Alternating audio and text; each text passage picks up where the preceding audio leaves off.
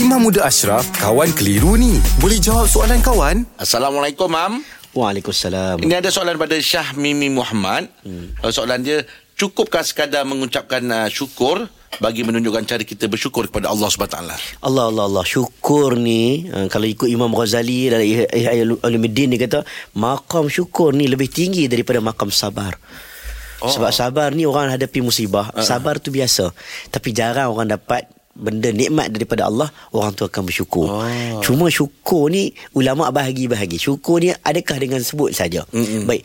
Tahmid alhamdulillah melambangkan syukur. Mm-mm. Tapi syukur tak semestinya dengan alhamdulillah semata-mata. Mm. Ha, kalau kita mengaji tasawuf uh, tak semestinya dengan alhamdulillah sebab kena ada qalbi, kena ada lisan dan juga kena ada perbuatan. Hati berterima kasih dengan Tuhan.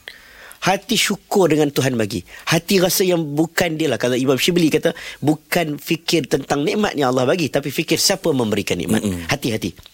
Kemudian lidah. Lidah kena sebut-sebut berulang kali. Allah bagi rezeki, Allah bagi rezeki syukur. Alhamdulillah, Alhamdulillah, ala ni'mah, ala hadhil ni'mah. Ulang banyak kali sebut. Termasuklah zikir-zikir. Dan diiringi dengan perbuatan. Kalau kita setakat sebut Alhamdulillah, tak iring dengan perbuatan, tak jadi. Tanda syukur dengan perbuatan ialah Allah bagi telinga. Telinga dengar benda baik-baik. Hmm. Allah bagi lidah, jangan kata dekat orang. Yeah. Allah bagi harta, sedekah, bayar zakat. Itu bukan kita punya. Hmm. Allah bagi nikmat, maka kita gunakan nikmat itu, itu tanda syukur. Hmm. Jadi tak semata-mata dengan ucapan. Yeah. Terima kasih, Mam. Alhamdulillah. Selesai satu kekeliruan. Anda pun mesti ada soalan kan? Hantarkan sebarang persoalan dan kekeliruan anda ke Sina.my sekarang.